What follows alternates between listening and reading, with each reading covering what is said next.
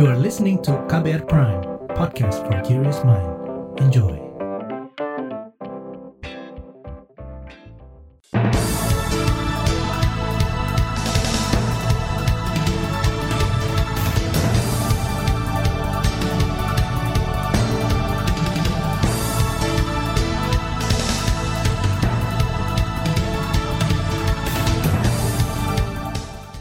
Selamat pagi saudara, senang sekali bisa menjumpai Anda kembali melalui program Buletin Pagi edisi Rabu 14 September 2022. Saya Malika. Sejumlah informasi pilihan telah kami siapkan di antaranya, kepolisian diingatkan tak represif tangani peserta demo tolak kenaikan harga BBM. BSSN masih telusuri identitas peretas Biorka. Pemerintah diminta turun tangan dalam kasus penolakan pembangunan gereja di Cilegon. Inilah Buletin Pagi selengkapnya. Terbaru di Buletin Pagi. Kita akan menyampaikan sikap politik kita terhadap penguasa yang menunjukkan ketidakberpihakan yang terhadap rakyat. Saya harap tenang kepada aparat. Kemudian aksi kita hari ini aksi damai.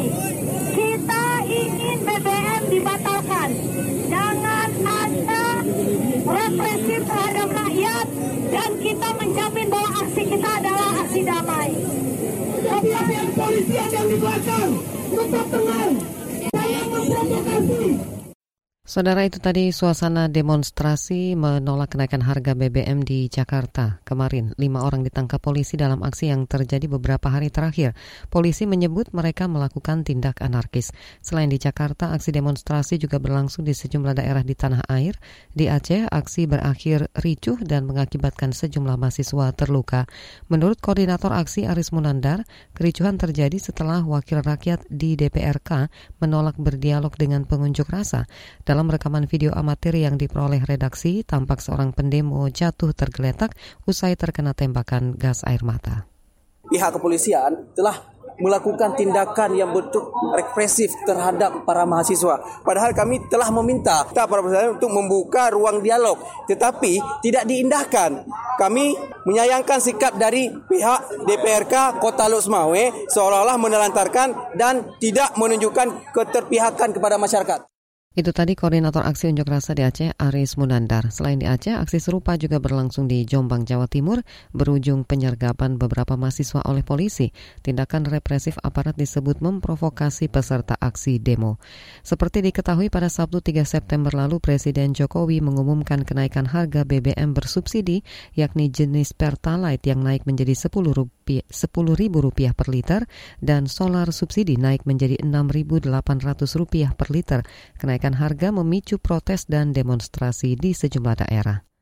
Sementara itu polisi membantah tindakan represif anggotanya dalam mengamankan aksi demo menolak kenaikan harga BBM. Kapolres Jakarta Pusat Komarudin mengklaim telah berkoordinasi dengan koordinator unjuk rasa untuk menjaga ketertiban dan kelancaran aksi. Satu pentingnya pemberitahuan, sehingga pada saat pemberitahuan kami mengetahui siapa koordinator lapangan. Kami akan lakukan koordinasi untuk sama-sama menjaga. Jangan sampai aspirasi yang mereka usung disusupi oleh kelompok-kelompok yang memang mengharapkan atau mendompleng uh, unjuk rasa ini berakhir dengan chaos, ya adanya gesekan. Tentu akan merugikan masyarakat pada umumnya. Kapolres Jakarta Pusat Komarudin. Sebelumnya pada pekan lalu Kapolri Listio Sigit Prabowo juga telah meminta anggotanya menerapkan pendekatan yang humanis kepada peserta unjuk rasa. Tentunya dalam kesempatan ini yang perlu saya ingatkan bahwa mereka yang turun itu adalah adik-adik kita. Mereka yang turun itu adalah masyarakat yang menyuarakan ekspresi sehingga mau tidak mau semuanya harus kita berikan pelayanan yang baik. Bagaimana rekan-rekan tetap tampil secara humanis untuk bisa menghadapi aksi tersebut sehingga semua aksi bisa berjalan dengan lancar walaupun itu besar namun tetap tertib. Kapolri Listio Sigit Prabowo Saudara Dewan Perwakilan Rakyat DPR mendorong polisi memberikan sanksi tegas terhadap aparatnya yang terbukti represif mengamankan aksi demonstrasi menolak kenaikan harga BBM. Anggota DPR fraksi PKS Mardani, Mardani Alisera mengatakan seharusnya pengamanan demonstrasi yang humanis dijadikan momentum Polri memperbaiki citra institusi yang merosot usai peristiwa Sambo. Ia meminta polisi mengubah citra pendemo sebagai anak bangsa yang memperhatikan masalah dalam negeri. Harus ketika Kapolri khususnya sedang melakukan pembenahan ada kasus seperti ini buat saya ini langkah mundur. Apalagi lagi-lagi memang demo itu adalah suara hati masyarakat yang berat hidupnya karena naiknya BBM. Anggota DPR fraksi PKS, Mardani Alisera mendorong audit penerapan SOP pengamanan demonstrasi. Ia juga meminta ada evaluasi terhadap pimpinan aksi pengamanan dari kepolisian di lapangan. Di sisi lain, juru bicara Demokrat Herzaki Mahendra Putra mengatakan konflik aparat dengan pendemo merupakan imbas dari kebijakan BBM yang membebani masyarakat. Herzaki meminta pemerintah mendengarkan protes masyarakat yang menolak kenaikan harga. LSM Kontras menilai tindakan represif yang dilakukan polisi saat menangani aksi demonstrasi menunjukkan kemunduran demokrasi. Anggota Divisi Riset dan Dokumentasi Kontras, Rozi Brilian mengungkapkan tindak kekerasan polisi saat menangani demo dilakukan berulang tanpa ada perbaikan kalau misalnya kita menilik ke belakang gitu ya dari mulai kejadian reformasi korupsi, kemudian kejadian omnibus law sampai hari ini soal kenaikan BBM, rata-rata demo-demo yang kemudian mencoba menyeimbangkan diskursus negara itu ditanggapi secara berlebihan, secara eksesif dan akhirnya menimbulkan korban jiwa. Dan itu yang kami lihat lagi-lagi negara tidak kunjung untuk memperbaiki cara penanganan aksi dan terus terjebak pada cara-cara pendekatan keamanan, sekuritisasi yang akhirnya meningkatkan eskalasi kekerasan. Anggota Divisi Riset dan Dokumentasi Kontras, Rosie Brilian. Dalam catatan Kontras sejak Juli 2021 hingga pertengahan 2022, ada sebanyak 45 peristiwa tindakan represif yang dilakukan polisi dalam aksi unjuk rasa. Dari 45 kejadian itu, sebanyak 67 korban luka, 3 korban tewas, dan 453 korban lainnya ditangkap. Mayoritas korban adalah mahasiswa. Belum ada langkah nyata Jokowi tuntaskan kasus pembunuhan aktivis HAM Munir. Informasinya hadir sesaat lagi, tetaplah di Buletin Pagi KBR. You're listening to KBR Pride, podcast for curious mind. Enjoy!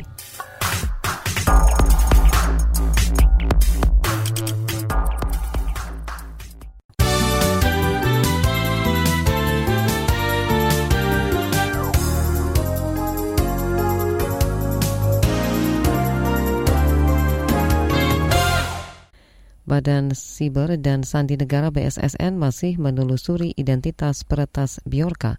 Kepala BSSN Hinsa Siburian menyebut penelusuran dilakukan usai Presiden Joko Widodo memerintahkan pembentukan tim khusus yang terdiri dari BSSN, Kominfo, Polri, dan Badan Intelijen Negara BIN. Hinsa mengakui peretasan informasi ini akibat lemahnya sistem keamanan siber, meliputi faktor kelalaian manusia dan kerentanan sistem elektronik. Meski begitu, data publik yang diretas dan beredar di media sosial, menurutnya tidak semuanya valid. Kategori atau klasifikasi serangan yang bersifat uh, pencurian data itu masih identitas rendah sebenarnya. Nah, rendah ya. Karena saya katakan tadi, ada sampai tinggi yang bisa melumpuhkan sistem elektronik atau infrastruktur informasi vital kita. Nah, ini tugasnya nanti uh, bagaimana ya, bagaimana pencegahannya, bagaimana prosesnya dan bagaimana kalau terjadi suatu krisis, uh, tim ini sudah siap. Kepala BSSN Hinsa Siburian sebelumnya Biorka mengklaim telah membobol data 1,3 miliar registrasi kartu SIM dari seluruh operator telekomunikasi, data 105 juta penduduk Indonesia yang bersumber dari KPU, dan rangkaian surat rahasia yang ditujukan untuk Presiden Jokowi dari BIN. Kita ke soal lain, pemerintah Presiden Joko Widodo dinilai belum memiliki langkah nyata menuntaskan kasus pembunuhan aktivis HAM Munir Said Talib. Penilaian itu disampaikan anggota Komite Aksi Solidaritas untuk Munir Kasum Arif Maulana. Menurutnya Presiden Jokowi hanya mengumbar janji demi kepentingan elektoral semata. Yang jadi soal adalah kalau kita melihat bagaimana komitmen dan juga langkah-langkah yang diambil oleh pemerintahan hari ini, khususnya di pemerintahan Jokowi. Kita melihat tidak ada upaya serius dan komitmen yang konkret untuk menyelesaikan kasus Cak Munir. Yang ada masih sebatas janji-janji palsu untuk kepentingan elektoral. Pemerintahan hari ini mengambil keuntungan di balik penderitaan korban. Anggota Kasum Arif Maulana menyebut selama dua periode pemerintahan Jokowi Ma'ruf bukan hanya mendiamkan kasus Munir, tapi juga berupaya menutupi agar perkara ini tidak diungkap. Tudingan dikuatkan dengan dokumen temuan tim pencari fakta kasus pembunuhan aktivis HAM Munir yang dengan mudahnya dinyatakan hilang. 7 September 2004 lalu, Munir Said Talib tewas diracun dalam penerbangan dari Jakarta ke Amsterdam melalui Singapura. Hasil otopsi menunjukkan ada senyawa racun arsenik dalam tubuh Munir. Menteri Pemberdayaan Perempuan dan Perlindungan Anak Bintang Puspa Yoga mendorong pemangku kepentingan meningkatkan sinergi dan kolaborasi guna menekan angka kasus kekerasan seksual kepada perempuan dan anak. Saat ini Kementerian PPPA tengah meningkatkan sistem informasi online perlindungan perempuan dan anak atau Simfoni PPA agar tidak hanya menjadi wadah pelapor kasus tapi juga mampu menangani kasus yang dilaporkan. Saya pertegas kembali ya, penting bagi kita bersama untuk memiliki pemahaman yang sama. Bahwa ini bukan soal kasusnya yang meningkat seperti apa yang kami sampaikan. Nah ini adalah kasus-kasus yang terungkap yang meningkat. Nah ini harus menjadi uh, perhatian kita bersama. Mudah-mudahan uh, dengan semakin beraninya orang bicara, kemudian tidak terlepas juga dampak media sosial, Nah ini kita bisa memecahkan uh, gunung es tersebut. Menteri Pemberdayaan Perempuan dan Perlindungan Anak Bintang Puspayoga. Kita beralih ke informasi pemilu. Kabar pemilu. Kabar pemilu. Saudara Bawaslu menolak mengabulkan gugatan tujuh partai politik di dugaan pelanggaran administrasi yang dilakukan KPU pada pemilu 2024.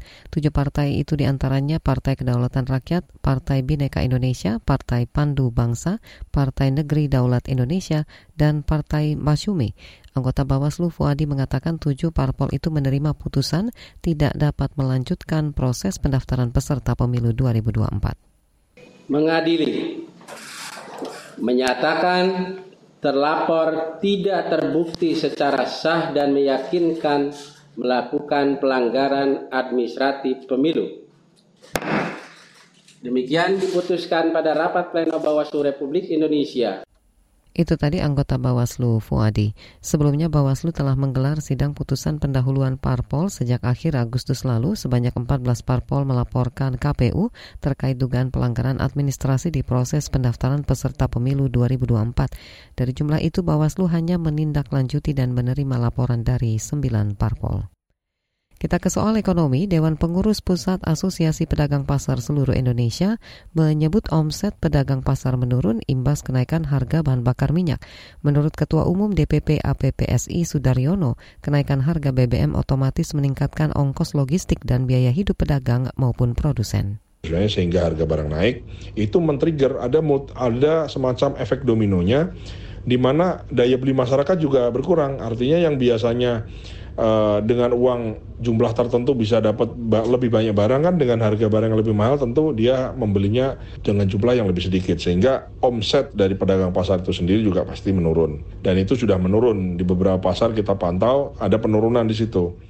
Ketua Umum DPP APPSI Sudaryono menambahkan kondisi harga beberapa komoditas di pasar tradisional saat ini juga mengalami kenaikan sekitar 10 persen dari harga sebelumnya. Ia mencontohkan kenaikan harga terjadi pada komoditas cabai merah keriting yang mencapai 80 ribuan per kilogram. Beralih ke informasi mancanegara, Inggris dilaporkan tak akan mengundang perwakilan Rusia ke pemakaman kenegaraan Ratu Elizabeth II pekan depan. Elizabeth II meninggal Kamis 8 September lalu. Sumber kerajaan Inggris menyebut mereka tidak akan mengundang perwakilan yang saat ini sedang menjadi sorotan internasional, yaitu Rusia, Myanmar, dan Belarus. Meski tidak mengundang Rusia, Inggris memastikan Presiden Amerika Joe Biden dan istri datang ke pemakaman Ratu Elizabeth. Selain itu ada Perdana Menteri dari Kanada, Australia, dan Selandia Baru. Saat ini sekitar 500 tamu undangan kehormatan bakal menghadiri pemakaman Ratu Elizabeth yang akan digelar di London Senin pekan depan. Dari dunia olahraga, Shin Tae-yong meminta anak asuhnya timnas Indonesia untuk tidak menganggap remeh Timor Leste di Piala Asia U20. Bahkan pelatih asal Korea Selatan itu memuji Timor Leste yang terus mengalami kemajuan dalam permainan dan bisa mengejutkan Indonesia. Hari ini Indonesia akan melakoni laga perdana melawan Timor Leste di grup F. Pertandingan Indonesia melawan Timor Leste akan digelar di Stadion Gelora Bung Tomo Surabaya jam 8 malam waktu Indonesia Barat. Bayern Munchen membekuk Barcelona dengan skor meyakinkan 2-0 dalam duel match D2 grup C Liga Champion di Allianz Arena Rabu dini hari tadi. Pertandingan berlangsung ketat antar dua tim. Lucas Hernandez mencetak gol pembuka di menit 50 dan Leroy Saint menggandakannya 4 menit kemudian. Barca terus mencoba melawan setelahnya tapi tampak kesulitan menemukan celah dalam pertahanan Bayern hingga pasukan Julian Nagelsmann berhasil membungkus kemenangan. Di bagian berikutnya kami hadirkan laporan khas KBR yang membahas cegah kekerasan di sekolah berasrama. Simak usai jeda, tetaplah di Buletin Pagi KBR. You're listening to KBR Pride, podcast for curious mind. Enjoy!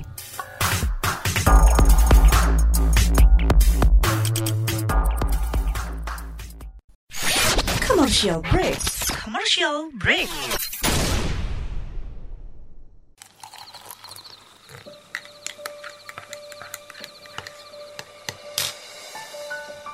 Hai, kamu apa kabar? Masih suka menikmati senja dan kopi? Aku masih ingat kebiasaan kita. Sehabis pulang kerja, selalu mencari tempat untuk sekedar ngobrol dan ngopi. Tapi kadang kita kehabisan bahan obrolan. Aku masih melakukan hal yang sama sampai sekarang tanpa harus takut habis bahan buat ngobrol karena aku selalu mendengarkan KBR sore dari Senin sampai Jumat jam 4 sore. Ah, aku rindu. KBR Inspiratif Terpercaya.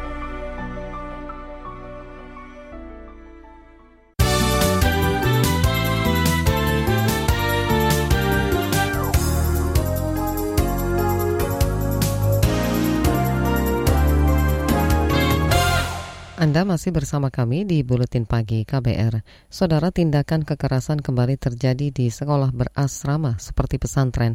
Pengawasan hingga penerapan standar sekolah ramah anak bisa menjadi solusi mencegah kekerasan di lingkungan pendidikan. Simak laporan khas KBR disusun jurnalis Siti Sadida.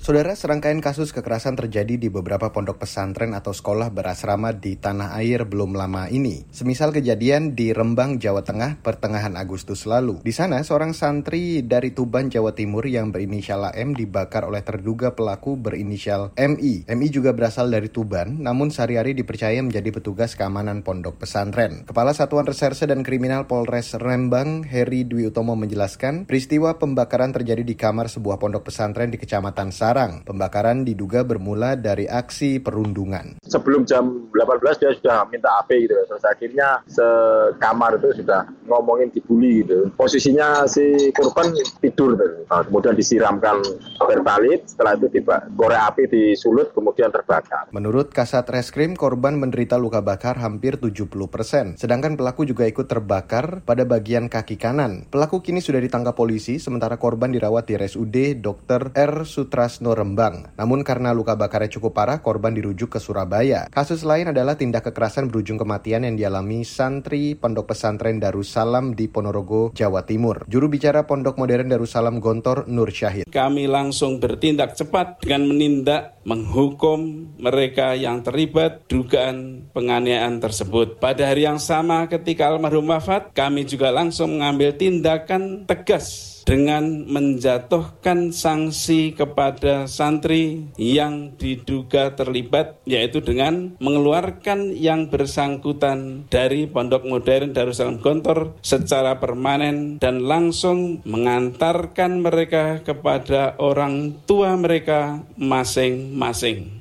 Kasus ini ramai di perbincangan publik karena Pondok Modern Darussalam Gontor sempat menutupi penyebab kematian santri berinisial AM kepada keluarga korban. Merespon kasus kekerasan di pesantren, Wakil Presiden Maruf Amin berharap masyarakat tak mendiskreditkan pesantren. Kejadian itu kita harapkan memang tidak kemudian mendiskreditkan pesantren. Dulu tidak ada, dulu semua pesantren itu memang mendidik anak itu supaya berakhlak mulia. Jadi pesantren itu tujuannya dua. Satu, memberi ilmu agama, paham agama. Dan kedua, memiliki akhlak yang mulia. Nah, belakangan ada terjadi, ini memang menjadi perhatian kita. Kenapa? Mestinya kan akhlaknya ini ini dibangun untuk menghormati satu sama lain, menghargai, mencintai. Sebagai penanggung jawab sekolah asrama beragama, Menteri Agama Yakut Kolil Komas menegaskan Kemenak bisa mencabut izin operasional pesantren jika dibutuhkan. Bisa kita lakukan lakukan adalah jika itu terbukti secara sistematis ya pesantren melakukan kekerasan, pelecehan dan seterusnya ya kita cabut izin operasionalnya.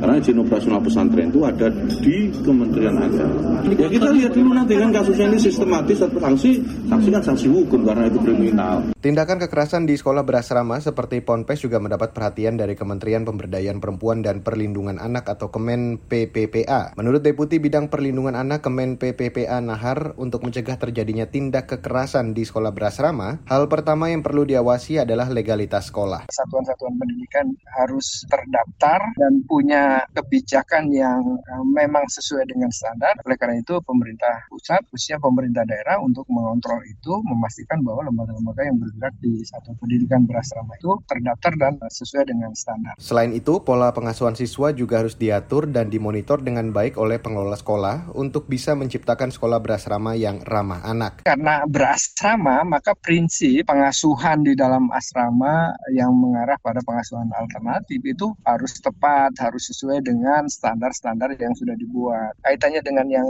pertama tadi, tidak sesuai dengan standar, ini akan berbahaya.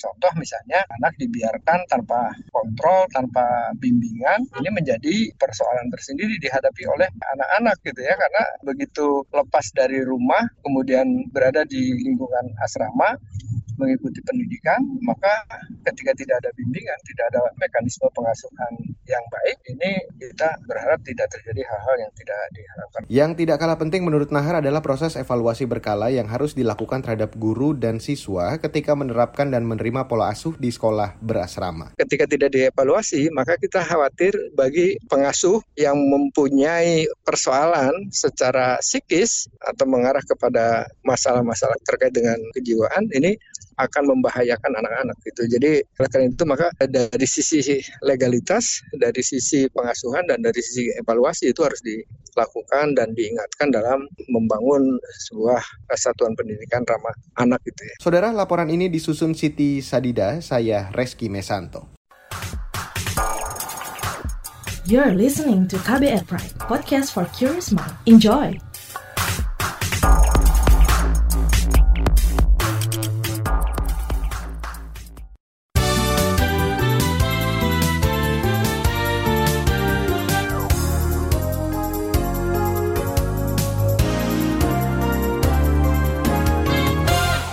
Kita sampai di bagian akhir buletin pagi KBR.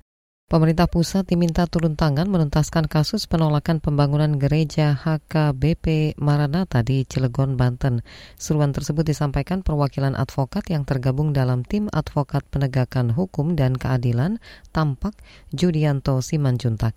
Judianto juga mendesak pencabutan penandatanganan petisi antara wali kota Cilegon dengan sekelompok masyarakat terkait penolakan pembangunan gereja. Peranan pemerintah pusat untuk menyelesaikan ini dan semua kasus itu harus diselesaikan, ya kan? Hmm. Karena virus penyelesaian kasus yang di satu daerah itu bisa menyebar virusnya itu ke daerah-daerah lain. Karena dengan uh, menuruti kehendak dari kelompok massa itu dan itu ditiru, ditiru oleh uh, pemerintah pemerintah daerah di daerah lain sehingga kasus ini berulang terus. Itu tadi perwakilan advokat dari Tampak Judianto Simanjuntak. Kasus penolakan pembangunan gereja berawal dari aksi massa yang menamakan diri Komite Penyelamat Kearifan Lokal Kota Cilegon yang mendatang, mendatangi gedung DPRD dan kantor Wali Kota Cilegon Rabu pekan lalu. Dalam aksi itu, Wali Kota Cilegon Heldi Agustian dan wakilnya Sanuji Pentamarta turut menandatangani kain petisi berisi penolakan pembangunan gereja HKBP Maranatha di Cilegon, Banten. Saudara pemerintah Provinsi Nusa Tenggara Barat NTB optimistis target 2 juta kunjungan wisatawan ke provinsi itu bisa tercapai akhir tahun ini. Menurut Sekretaris Dinas Pariwisata NTB lalu Hasbul Wadi, banyaknya event berskala internasional di pulau itu membuat jumlah wisatawan yang datang meningkat. Dari indikator ini, alhamdulillah uh, prestasi kita sebagai bangkit hingga berdampak terhadap target ya kinerja kunjungan wisatawan kita ya. Kita berharap ya minimal lah itu yang 2 juta di 2022 ini bisa tercapai lah itu ya.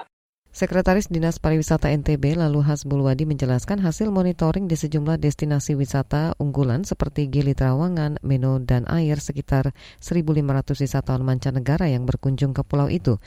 Kata Hasbul Wadi, sebagian besar wisatawan mancanegara datang dari Bali lewat rute penyeberangan Bali-Lombok. Informasi tadi menutup jumpa kita di Buletin Pagi hari ini. Pantau juga informasi terbaru melalui kabar baru situs kbr.id, Twitter kami di akun @beritaKBR, serta podcast di alamat kbrprime.id.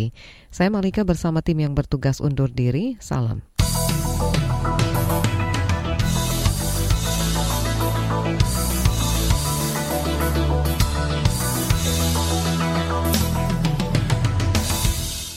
KBR Prime, cara asik mendengar berita. KBR Prime, podcast for curious mind.